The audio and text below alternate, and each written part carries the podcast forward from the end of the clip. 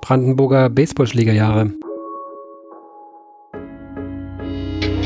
Gespräche zu Rassismus, rechter Gewalt und Solidarität in den 1990er Jahren.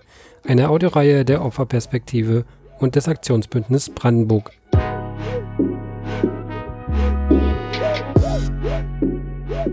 Willkommen hier zu dieser ersten Folge. Ich bin Julia Kleinschmidt. Ich arbeite beim Aktionsbündnis gegen Gewalt, Rechtsextremismus und Fremdenfeindlichkeit Brandenburg.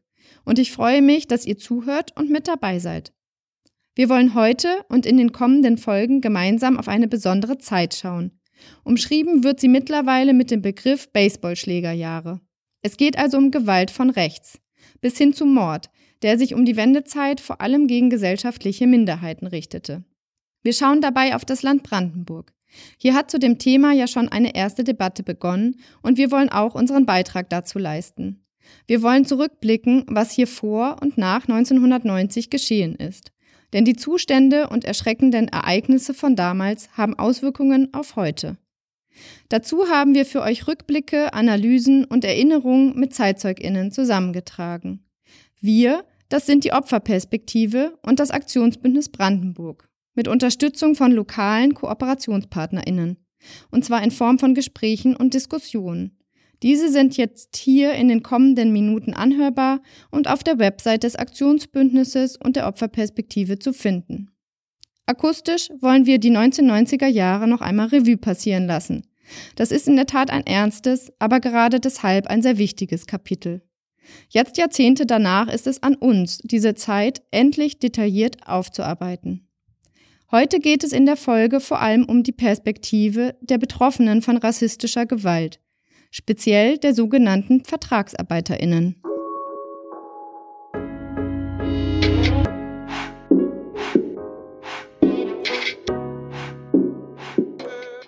Augusto Jonum und Junger erinnert sich an diese Zeit in Eberswalde. Von 24. zu 25. November, also 90, das kam eine Gruppe von Jugendlichen, organisierte Jugendliche, Jacken schwarz. Meine Kollege, die in Hüttegastorf war, um eine letzte Gruppe von mosambikanischen Kollegen zu abschieden, die Feier kam raus und da gab es eine große Schlägerei, wo die Angolaner oder die Ausländer nicht vorbereitet waren und da hat auch Leben von meinem Bruder eine ruhige Person, nette Person, hilfebereite Person, Amadeo Antonio, geschlagen haben und ähm, das paar Tage später, am 6. Dezember im Krankenhaus, ist gestorben. Diese Seite für uns war total sehr, sehr schlecht. Also wir könnten kein Einkaufen gehen alleine, außer nur eine Gruppe. Wir könnten überhaupt gar nichts wohin gehen alleine. Also da musste man nur äh, mit fünf, sechs Personen. Das sagt Augusto Jonemon Junger. Ende 1990 herrschte Angst besonders unter den Menschen in Eberswalde, die einst als VertragsarbeiterInnen in die Stadt geholt worden waren.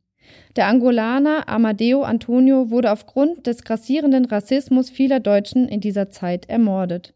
Er gilt als eines der ersten Todesopfer rassistischer Gewalt nach der Wende in Ostdeutschland. Viele weitere rechte Angriffe folgten seitdem. Und bis heute gibt es im Land Brandenburg und bundesweit immer wieder rechte Gewalt und alltäglichen Rassismus, den es zu bekämpfen gilt. Aber schon die Anfänge in der DDR waren schwer. Augusto Jonemund Junger erinnert sich. Ich kam im August 1987, ich war nur 22 Jahre alt. So, ich äh, kam hier weil Angola und der DDR so war ein Bruderland, alles mit Sozialismus, System, hier zu kommen, vier Jahre Ausbildung zu absolvieren.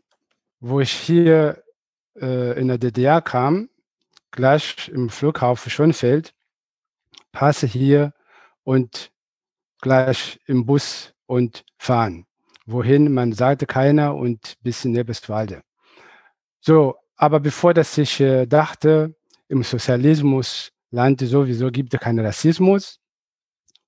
Das haben wir gelernt, weil wir sind alle Brüder.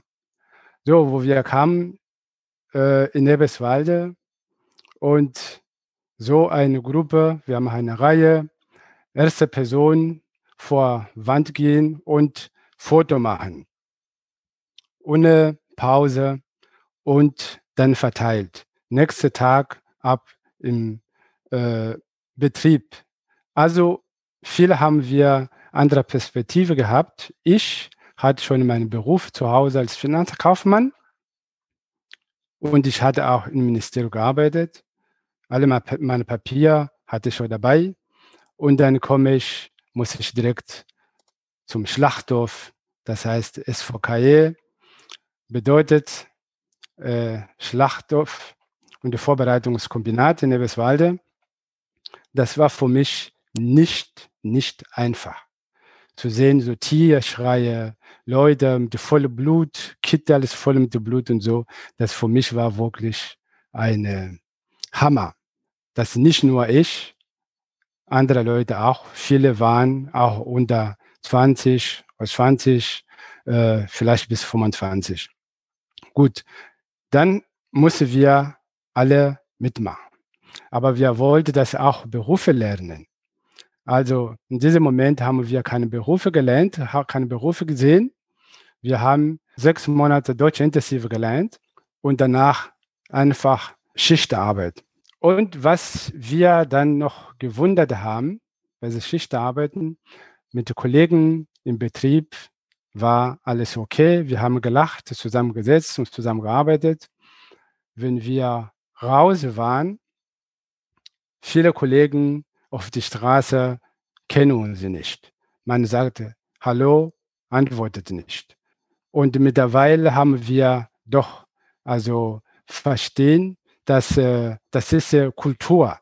Also wir haben das die Rassismus nicht vorgesehen, sondern man hat gedacht, das ist Kultur von Menschen in Deutschland oder in der DDR. Das sagt Augusto Jonemon Junger. Auch Hai Blum war damals aus Vietnam als Vertragsarbeiterin in die DDR gekommen. Nach der Wende hat sie ähnliche Erfahrungen wie Augusto Jonemon Junger machen müssen, die sie zum Ende der DDR noch nicht kannte. Wir versuchen immer so, wenn in Dunkelheit nicht rauszugehen. Es haben alle Angst furchtbar Angst. Damals sagen wir hier Neonazis oder Nazis. Ich meine, angegriffen wurde da und dort, aber mehr so verbal. Körperlich auch, aber so dramatisch äh, war, äh, da äh, kenne ich auf keinen Fall. Die Arbeitskollegen war vorher sehr nett, lieb zu allen. Auf einmal kommt die Wende und jeder wollte ihren Arbeitsplatz behalten. Und da fragen laufend unsere Freunde, wann macht ihr nach, zurück nach Vietnam? Und natürlich nicht lange nach der Wende, da kam die Produktionsdrossel und äh, wer zuerst hier äh, entlassen wurden, das sind äh, ausländische Arbeitskräfte. Das ist hier, äh, das waren äh, Polen, die Freunde aus Kuba und vietnamesische Vertragsarbeiter. Und auf einmal war fast alle arbeitslos. Und nach der Währungsunion und nach und nach wurde zurückgeführt nach Vietnam, so gruppenweise. Da lagen auch Nerven blank. Und dann haben so über 80 Prozent freiwillig gemeldet, hier zurück nach Vietnam zu kehren. Das waren nur fast nur noch 20 Prozent, die Mut haben, erstmal so länger zu bleiben die dürfen auch bleiben im Rahmen des äh, Abkommens. Aber das ist auch schwierig äh, damals, weil die Situation ist es alles ungewissen, unklar, ob die hier bleiben dürfen oder nicht. Und waren alle auf einmal führungslos. Die Gruppenleiter waren auch nicht mehr da. Die Abteilung für äh, ausländische Arbeitskräftebetreuung ist auch nicht mehr da. Und nach und nach mussten wir auch raus aus dem ähm, Arbeiterwohnheim. Und äh, alle wissen, dass, dass es das Pro, äh, Wohnungsproblem in der DDR war auch nicht so einfach, eine Wohnung zu bekommen. Aber trotz alledem sind alle, haben gedacht, hier, wir wollen doch vier Jahre bleiben. Zum Glück bis hier 93 mit äh, Bleiberechtregelung. Und das ist äh, in der Gesellschaft ist es auch hier ähm, so äh, Hass gegen Ausländer. Viele DDR-Bürger wollen, dass wir raus äh, aus äh, Deutschland. Ja. Die haben fast alle Angst, dass wir hier ihre Arbeitsplätze hier wegnehmen. Also ich habe in der DDR diese Zeit vor, Wende, also Streit, ein bisschen vielleicht gab es ja, aber solche Gewalt habe ich wirklich in dieser Zeit nicht erlebt. Aber wo der Mauerfall kam, also das ist so wie eine, eine, eine, ein Vogel im Käfig, wenn man hat die Tür auf und dann ist Freiheit ist gekommen, auf die Straße zu gehen, im Bus zu steigen oder wohin, da musste man zu vier, fünf, sechs Leute und immer gab es Problem. So, und was kam? Die Leute, die entschieden haben, hier in Deutschland zu bleiben, wir mussten Botschafter gehen, Papier holen, Bestätigung, dass hier bleiben darfst. Und da muss man einen Betrieb geben und dann bekommst du denn keine Entschädigung, das, was die Kollegen nach Hause gegangen sind, bekommen haben. Und das war unser Problem, dass wir kein Geld gehabt haben und die Kollegen sind schon weg und wir mussten klarkommen, alleine. Also haben wir trotzdem gemacht, dass wir im West-Berlin, früher war West-Berlin, eine also äh, Möglichkeit haben oder bekommen zur Arbeit. Und da gab es viele Arbeit für uns, plus wir hatten diese Zeit keine Arbeiterlaubnis. Wie haben wir getanzt?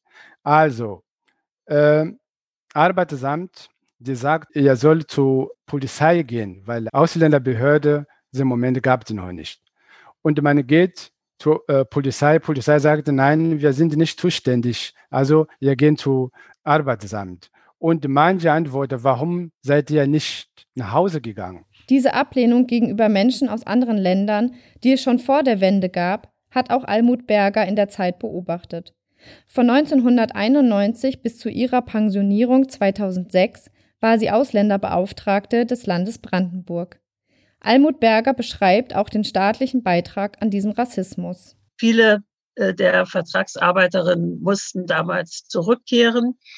Ähm, wir konnten erreichen, dass es die Möglichkeit gab zu bleiben. Und gerade Vietnamesinnen und Vietnamesen haben relativ viel Gebrauch davon gemacht. Die Angolaner sind zum größten Teil zurückgekehrt und auch die Mosambikaner. Die Kubaner hatten gar nicht die Chance, die hat die Regierung gleich alle zurückgeholt. Ähm, und da gab es in der Tat dann viele äh, sehr offen geäußerte Ablehnungen, offen geäußerte Ängste. Ihr nehmt uns die Arbeitsplätze weg, geht doch nach Hause, wir brauchen euch nicht mehr, obwohl die DDR sie vorher so dringend gebraucht hatte, dass noch 1989 sogar Menschen angefordert wurden, äh, zur Arbeit herzukommen. Ähm, das alles ist eine, eine große Gemengelage. Man müsste da noch viel mehr dazu sagen. Aber äh, ich denke, äh, das war mit ein Grund, dass das erlebt wurde, dass Brandenburg als eines der ersten neuen Länder damals äh, gesagt hat, wir brauchen eine Stelle, wo jemand für die Rechte und für die Möglichkeiten von Ausländerinnen und Ausländern, haben wir damals gesagt, eintritt. Und deswegen äh, sollte es einen oder eine Ausländerbeauftragte geben. Und ich bin dann gefragt worden, weil man mich gekannt hatte, da ich vorher in der DDR, in der letzten Regierung, äh, ja, äh, diesen Posten hatte, äh, bin ich auf die Art und Weise nach Brandenburg gekommen. In dieser Position musste sie sich auch immer wieder mit der Zeit vor der Wende auseinandersetzen. In der äh, Zeit der DDR musste man allerdings genau hinschauen, wenn man nicht selber betroffen war von Rassismus. Dann war es nicht so einfach, ihn zu entdecken, weil er äh, tabuisiert wurde in der Öffentlichkeit. Es wurde nicht darüber gesprochen, es wurde nicht diskutiert. Es wurden äh, Angriffe oder rassistische Übergriffe durchaus hart bestraft, aber es wurde nicht öffentlich gemacht und dadurch hat man vieles einfach nicht mitbekommen, was äh, passiert ist. Äh, deswegen möchte ich das einfach auch nochmal sagen. Ich habe äh, eben noch vor der Wende äh, einmal miterlebt, dass in einem Betrieb vietnamesische Arbeiterinnen und Arbeiter sehr diskriminierend und äh, unfreundlich und feindselig behandelt wurden und wollte das mit einem Verantwortlichen des Stadtbezirks, in dem ich damals wohnte, besprechen. Der sagte zu mir, wieso Ausländerfeindlichkeit? So etwas gibt es bei uns nicht. Bei uns gibt es Solidarität. Die DDR hat das äh, Motto gehabt, wir sind ein solidarisches äh, Land. Wir äh, haben äh, Solidarität mit dem antiimperialistischen Befreiungskampf und alle Menschen, die zu uns kommen, werden entsprechend auch gut behandelt, auch in der Bevölkerung und in unserer Verfassung steht das auch drin. Man hat einfach die Wirklichkeit nicht wahrnehmen wollen, die an vielen Stellen äh, durchaus zu spüren war. Wir haben auch von mosambikanischen Vertragsarbeitern immer wieder solche Fälle gehört, auch wenn ich Augusto äh, sicher recht geben würde, es war nicht so offensichtlich. Es wurde weniger offen, äh, wurden Beschimpfungen oder Angriffe gemacht in dieser Zeit. Dass aber äh, trotzdem eine, eine entsprechende Haltung insgesamt da war, möchte ich an einem ganz anderen Beispiel mal erzählen. Die äh, Frauen, die in den Regierungsabkommen äh, nach Deutschland gekommen sind, äh, Herr Blum wird das bestätigen können, äh, wurden, wenn sie schwanger wurden, entweder nach Hause geschickt oder sie wurden dazu genötigt, äh, die Schwangerschaft zu unterbrechen, also Abtreibung zu machen. Die Mosambikanerinnen durften diese Abtreibung nicht machen. Das hatte der mosambikanische Staat verboten. Also wurden sie in der Regel nach Hause geschickt. Äh, wie viel Leid und Verzweiflung da bei Frauen geherrscht hat, auch bei vielen vietnamesischen Frauen, äh, zeigt keine Statistik. Darüber hat es nie Zahlen gegeben. Wir können das nur ahnen, dass das sehr viele betroffen hat. Ähm, ich habe miterlebt, dass eine Mosambikanerin, die bereits im siebten Monat schwanger war, nach Hause geschickt werden sollte. Äh, wir haben das dann nicht zugelassen. Ich habe sie bei mir zu Hause versteckt und äh, konnte sie dann in einem katholischen Krankenhaus unterbringen bis zur Entbindung. Unmittelbar danach sollte sie wieder gleich abgeschoben werden mit dem drei Tage alten Säugling. Äh, auch das habe ich verhindern können, habe sie bei mir wieder aufgenommen und konnte dann in Verhandlungen erreichen, dass sie tatsächlich bleiben durfte mit dem Baby und eine kleine Wohnung bekam. Äh, ich erzähle dieses Beispiel, um zu zeigen, welche äh, äh, menschenverachtenden Regelungen es für die Arbeit gegeben hat.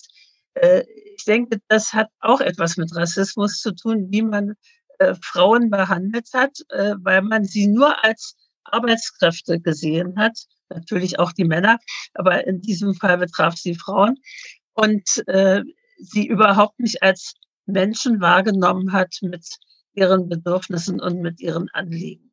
Daran erinnert sich Almut Berger, ehemalige Ausländerbeauftragte des Landes Brandenburg.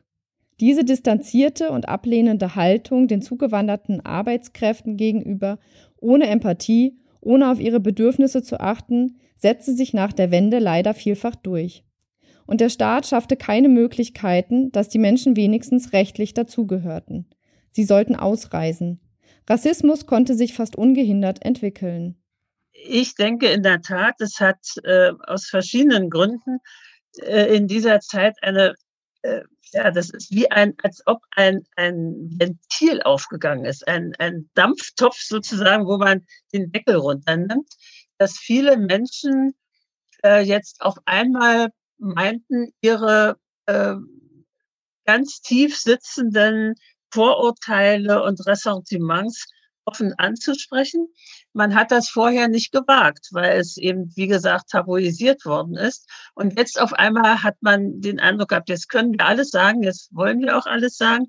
Und uns geht's schlecht, wir sind schlecht behandelt, äh, wir fühlen uns als Bürger zweiter Klasse und äh, dann hat man das Bedürfnis, die Nächsten erst recht zu treten. Das ist diese berühmte Radfahrermentalität. Mir geht schlecht und ich trete die, die anscheinend noch unter mir sind. Und das waren dann für viele Menschen die äh, Migrantinnen und Migranten.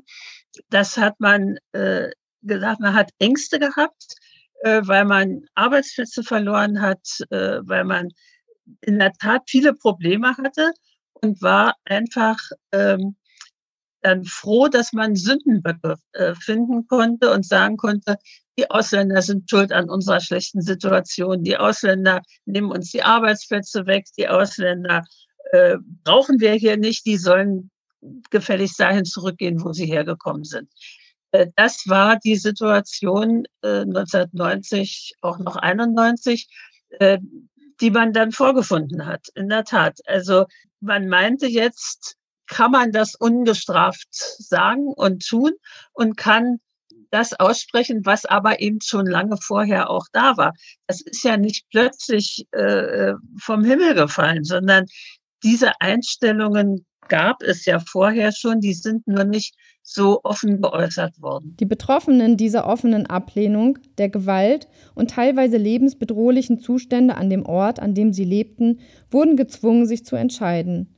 Bleiben oder gehen. Auch Augusto Jonemon Junga fiel die Entscheidung schwer. Wir sind auch geblieben, warum? Weil manche haben schon äh, Freundinnen gehabt wie Amadeo äh, Freundin war schon schwanger. Also, und darum haben viele, also die Paar entschieden, auch hier zu bleiben. Aber solche Probleme, na gut, Amadeo ist tot, was sollen wir denn machen? Aber trotzdem, das Leben geht weiter und die Frau in Mann war schon schwanger oder Kinder geboren und äh, haben wir dann auch gedacht, also wir muss weiter und muss wieder weiter kämpfen. Und manche haben Angst gehabt, Eberswald zu verlassen, aber manche, wie ich auch, haben wir gedacht, nein. Also Eberswalde, das ist ein kleines Stück von unserer Welt. Das ist unser Planet für Schwarz und Weiß, Mann und Frau. Und ähm, wenn die auch also äh, so aggressiv und schlechter sind, dann soll uns alle Schwarz hier in Eberswalde sterben. Dann haben wir gesagt, nein, wir müssen etwas gründen. Da haben wir den äh, afrikanischen Kulturverein Palanga gegründet.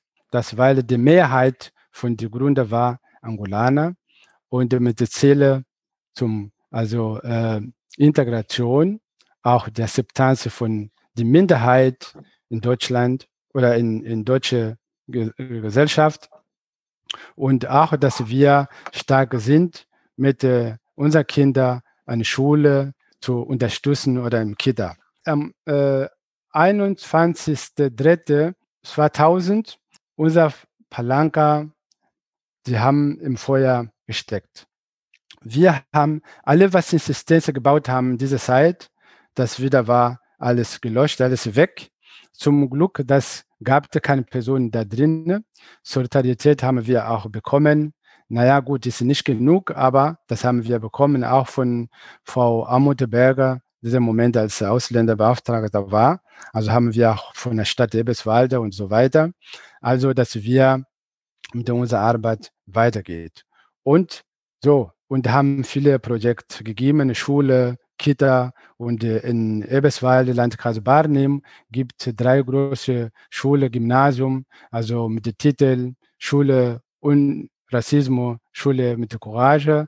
Und das ist alle, weil wir so aktive äh, waren und unser Verein auch in Brandenburg weiter so mit unserer Trommel, äh, Gesprächen mit den Kindern und den Jugendlichen, Tanzgruppe und solche ähm, ähm, Empowerment, also ähm, Projekte gemacht haben. Und dann kam dann die Normalität in Eberswalde für die Minderheit.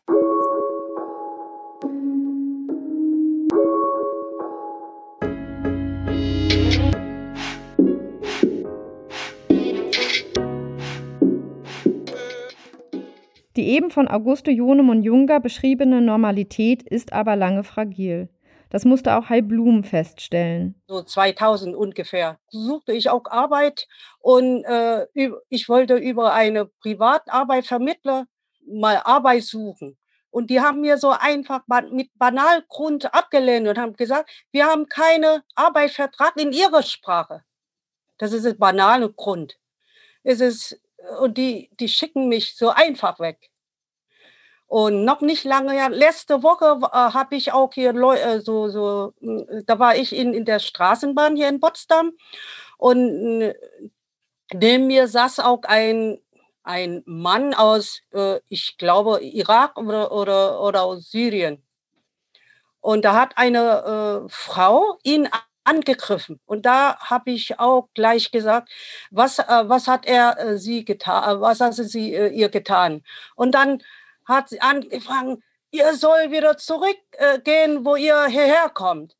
Und ich habe und äh, nur Geld kassieren und sowas. Ich habe gesagt, ich gehe jetzt arbeiten. Die sagt, dann nehmen sie unsere Arbeit weg. Heute, das letzte Woche noch.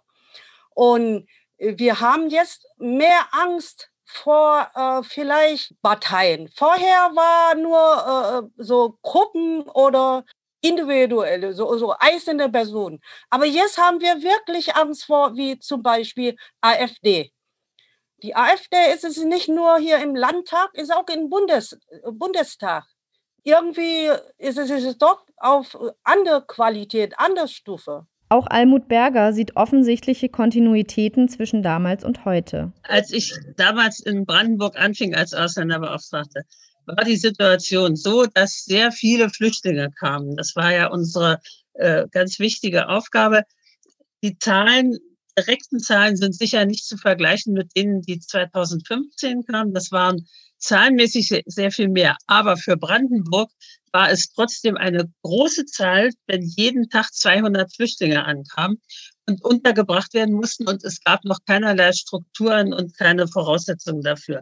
Das war eine Riesenherausforderung an die Kommunen und viele waren damit auch im Grunde überfordert. Es gab ja äh, nichts, was, äh, was man da schon hätte einsetzen können.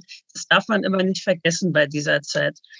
Äh, ich habe damals viele Einwohnerversammlungen mitgemacht, wo äh, Menschen versucht haben, ihre Abneigung gegen die Flüchtlinge gerade sehr deutlich zu artikulieren. Und wir haben dann immer wieder versucht, Kompromisse zu finden. Ich habe 2015 auch wieder Einwohnerversammlungen mitgemacht in Berlin, als es darum ging, äh, diese große Zahl von Flüchtlingen unterzubringen und habe genau dieselben Argumente gehört wie damals äh, Anfang der 90er Jahre äh, und habe einfach gemerkt, wie die Situation für viele Menschen völlig gleich geblieben ist. Also äh, es hat sich in ihrer Einstellung einfach nichts geändert und sie finden jetzt wesentlich mehr Möglichkeiten, das auch offen auszusprechen. Die AfD bietet ihnen eine Plattform, wo sie ihre Einstellungen offen sagen können, öffentlich äußern können und gehört werden müssen, denn es ist eine demokratisch gewählte Partei. Das müssen wir äh, einfach auch äh, hinnehmen und, und äh, uns damit auseinandersetzen. Also äh, ich denke, die Zahl von Angriffen oder von Übergriffen äh, ist nicht wesentlich äh, stärker geworden. Äh, was ich beobachte, ist, dass wesentlich mehr Gruppen und Initiativen und Vereine inzwischen da sind, die sich gegen äh, Rassismus, gegen Gewalt, gegen Rechtsextremismus äußern. Das musste 91, 92 alles erst aufgebaut werden. Ist aber auch in Brandenburg viel passiert damals. Äh, bis dahin, dass es ja auch von der Regierungsseite durchaus dann Programme gegeben hat, wie das Aktionsbündnis, äh, was ja heute da getagt hat, das gehörte dazu. 97, 98 gab es ein Handlungskonzept der gesamten Regierung Tolerantes Brandenburg. Also die Regierung hat sich dann durchaus auch positioniert und hat da auch einiges getan. Und mir fehlt jetzt manchmal die klare und eindeutige Stellungnahme auch von Seiten der Regierung, dass man wirklich Rassismus und, und Rechtsextremismus nicht dulden kann. Das müsste wesentlich stärker noch zum Ausdruck gebracht werden, auch in Handlungen und nicht nur in Worten. Das sagte Almut Berger. Mit diesen Worten der Mahnung und des Auftrags an alle Menschen in Brandenburg und darüber hinaus geht jetzt auch die erste Folge der Brandenburger Baseballschlägerjahre zu Ende. Die nächste Folge ist schon in Arbeit. Wir freuen uns, wenn ihr auch dann wieder reinhört. Bis dahin verweisen wir auf unsere Website www.aktionsbündnis-brandenburg.de und www.opferperspektive.de. Vielen Dank fürs Zuhören und bis zum nächsten Mal sagt am Mikrofon Julia Kleinschmidt.